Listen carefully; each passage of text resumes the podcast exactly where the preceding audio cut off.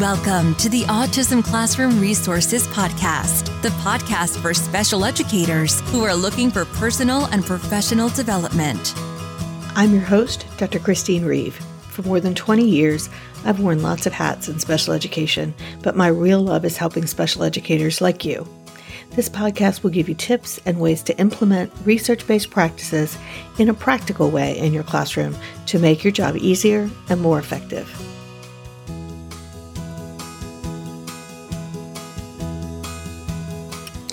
Hi, and welcome back to the Autism Classroom Resources Podcast. I'm very excited to have you here again today. And we have an episode about data collection and how to make it work for you, as well as five things you can do to improve your data collection over the next few months. Data collection is one of the most difficult things that I hear teachers trying to figure out. And let's face it, everybody tells you that you have to take data, but very few people actually tell you how to walk through and how to do it. So, in this episode, I want to walk you through what the three things are that we need our data collection to be and why those things are important. But more significantly, I want to give you five different ways that you can use to improve your data collection and help it work smarter for you. These are five ways that you can implement in your classroom without a ton of specialized knowledge. And I'll point you to a number of free resources that I have on the website that can help you in that journey as well. So let's get started. So, there are three things that we need our data to be we need it to be clear, measurable, and useful. We need it to be clear to ourselves and the others who look at it. We need it to really measure what it says we measure. There's nothing worse than getting to the end of an IEP and then realizing that what you've been measuring doesn't answer the question about mastery. And we need to make sure that it's useful in that it informs our instruction. I am totally not about taking data just to take data. If it doesn't help us in some way, I don't see the point. We take data to monitor progress, but we also take data to tell us when progress isn't happening before we get to the end of the year and that last report card. We need to know quickly if a student is struggling so that we can make changes to how we're teaching rather than losing that time. And data collection should also be a source of reinforcement for us. It should let us know when a student's progressing. It should give us that that good feeling in um, mine's in my stomach that something in your classroom is actually going right and it should give you credit for what you teach. It should show that you're implementing an instructional program and in the days of accountability that can be really helpful so, how do you make sure that you get the data that actually is going to meet those needs? So, those are what my five elements are about that I want to talk about today. The first is that you need to write data friendly goals. Now, I know that everybody has had a ton of training probably on writing goals that are measurable and things like that, but there are a few other things that you can do to your goals that can make or break your data collection down the line. One of them is that we want to really make sure that the skill that we're writing is very specific. We want to make sure that it's defined so that other people can understand it. And we also want to make sure that everyone is clear when they observe the behavior. So if you can't observe it and actually see the student do something, and at least two other people wouldn't agree with you about whether or not it occurred, then it's probably not a written goal that is written well. So you want to focus on behaviors that actually occur rather than the absence of behavior.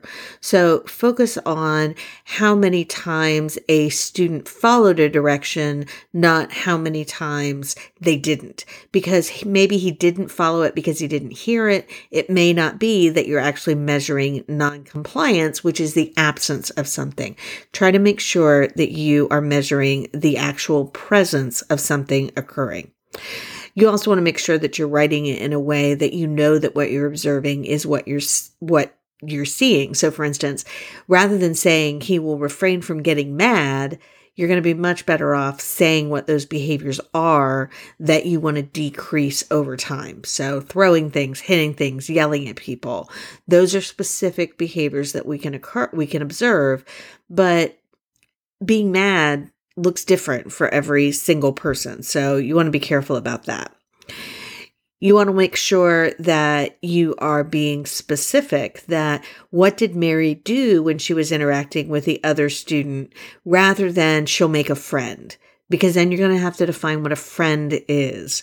Um, and chances are good that she'll have kids that she's friendly with and not friendly with over the course of the year. So how do you make that a yearly kind of goal?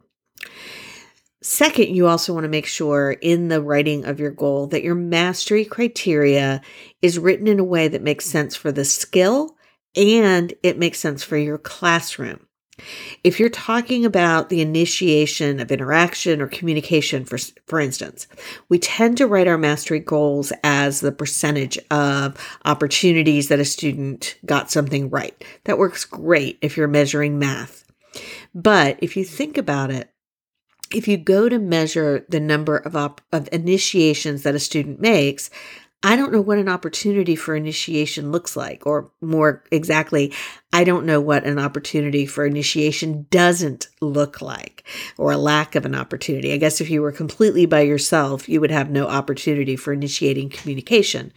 But we want to make sure. So I don't know how to count those times that they didn't do it because every minute is an opportunity for initiation, say at recess.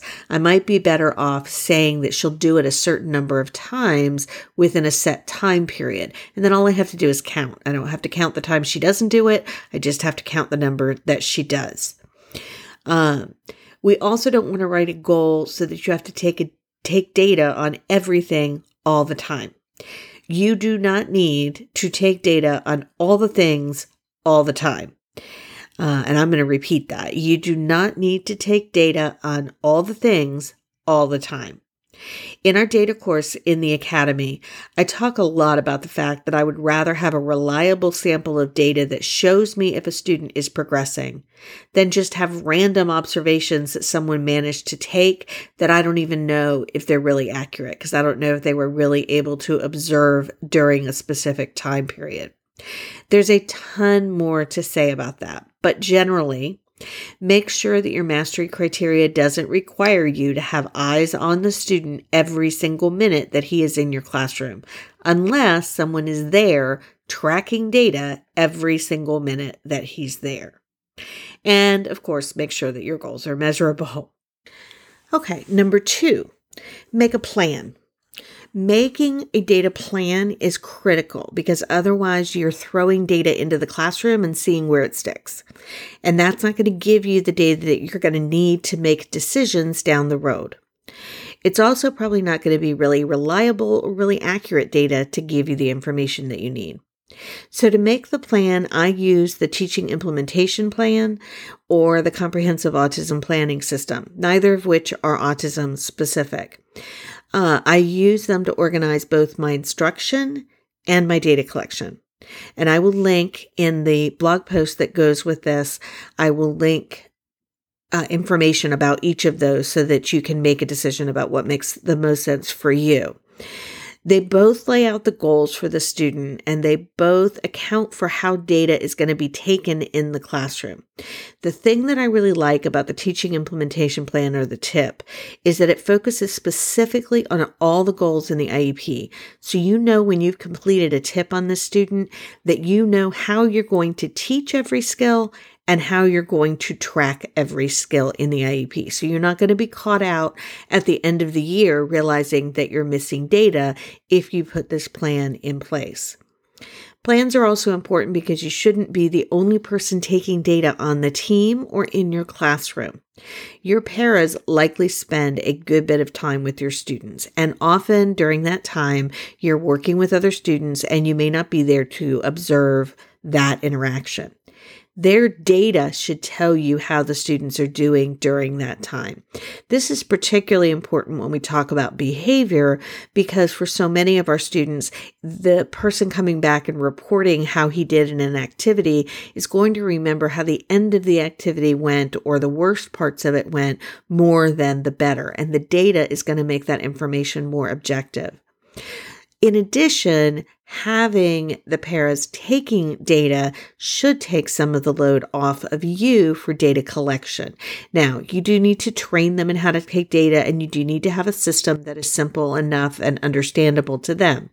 I will talk about training them in a future podcast in the next few weeks where I talk about training and strategies for training staff when you have a full classroom and have no extra time.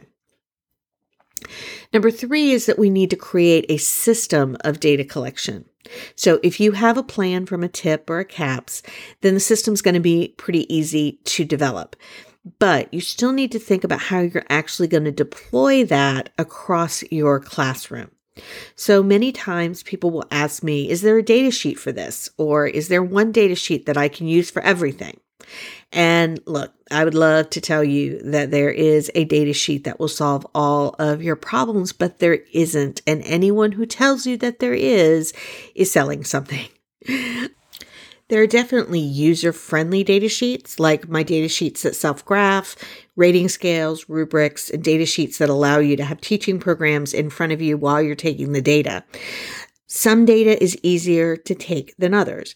And if, but so for instance, if I could use work product for every single goal, I would do it in a heartbeat because it's a ton less work to collect the data if I can just record what kind of prompting was needed and any extra information on the work product itself and put it in my file cabinet and look at it regularly to compare it to today's performance. But we can't because some things just don't work that way. And many of the things that our students need to learn don't lend themselves to work products. And that's why a system of data is so important. I have a system that I use to set up classrooms initially, and it changes a bit for each classroom because not only are everyone's goals individualized, but your organizational style is individualized as well. So each system is going to look different in different classrooms with different staff. But I have a system that gets you started, and it's important that we implement our data plan in a systematic way. So I will link in the blog post to the free data webinar. It's completely free that I have that you can take whenever you need it. So it's on demand that shows you the beginning plan for getting a system in a classroom started to take instructional data. So it focuses just on instructional data. Um, and I'll put that in the blog post that goes with this podcast. Our next item is that we need to analyze your data. If you don't analyze your data, you really don't know for sure if your student is meeting mastery or if the skill is foundering and hit a plateau. We actually, in the little research that we have about data collection in the classroom, we actually have data that shows that teachers who graph their data and analyze it regularly have students who make more progress than stu- than teachers who don't. Analyzing the data means more than just looking at the data. So it doesn't mean just pulling out your data sheets and looking at it. If you've got self graphing data sheets, that may be all that you need to do. But if not, then you need to graph your data and have a regular review of your work product. Uh, it doesn't have to involve a ton of math or anything like that. But every week or so, you need to be looking at your students' progress to determine if they're going up the line towards mastery or if they're not going to reach that mastered point in time, which then needs to indicate we need to make some changes. It can be as simple as drawing a line on your graph from where the student started to where mastery would be on the date that it has to be mastered. And then see if your data is climbing up that aim line. Uh, I can actually help with this. I've got a free resource on my website that is a self graphing Excel document. And there's a video that comes out of the Special Educator Academy that is on my blog for free uh, that you can watch on how to use it. I use it to graph data from my group or embedded data sheets that I talk about in my system in the webinar I talked about earlier. They don't self graph and they need to be put into some kind of graph format. And the Excel document is designed to let you put that data in and then it graphs itself. And I update it every year. So I'll link to it in the blog post for this episode. You'll find it if you just go to autismclassroomresources.com slash episode 22. And finally, number five, you want to use your data to write your next set of goals. IEP, re- IEP writing should not be a complete shot in the dark in terms of guessing what the student can accomplish. If he learned to write 100 sight words this year, then I wouldn't expect him to read 1,000 sight words next year. Uh, you want to look at the trajectory of that graph of your data and see where by the end of next year he might be able to get. And you can do it just by extending that line. The same is true for reducing behavior. Just reduce the line from how much it reduced this year to see what happens could happen next year. What progress was made this year should then predict the progress we can make next year. Now, obviously, our students are not automatons and everything changes in the new year. So there are always going to be extenuating circumstances.